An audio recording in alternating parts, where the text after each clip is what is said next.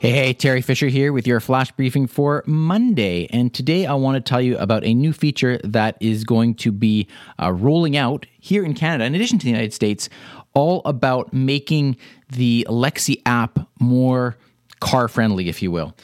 This is what the deal is Alexa's app on the mobile phone is going to have an auto mode.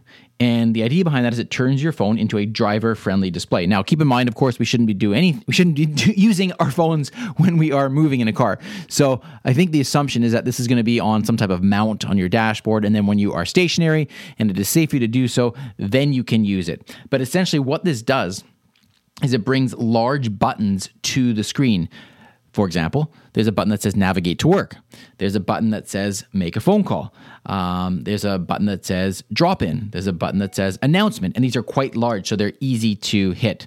So, um, the the reports state this is going to be rolling out in the next couple of weeks here in Canada. So um, stay tuned for that. I will try my best to keep you updated when it is actually available. But of course, Feel free to play around with your app and see if you can get it to work. And if you can, let me know, okay? I'm on Twitter at Dr. Teri Fisher, D R T E R I F I S H E R.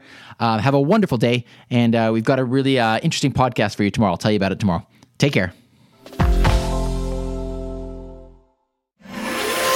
Briefcast.fm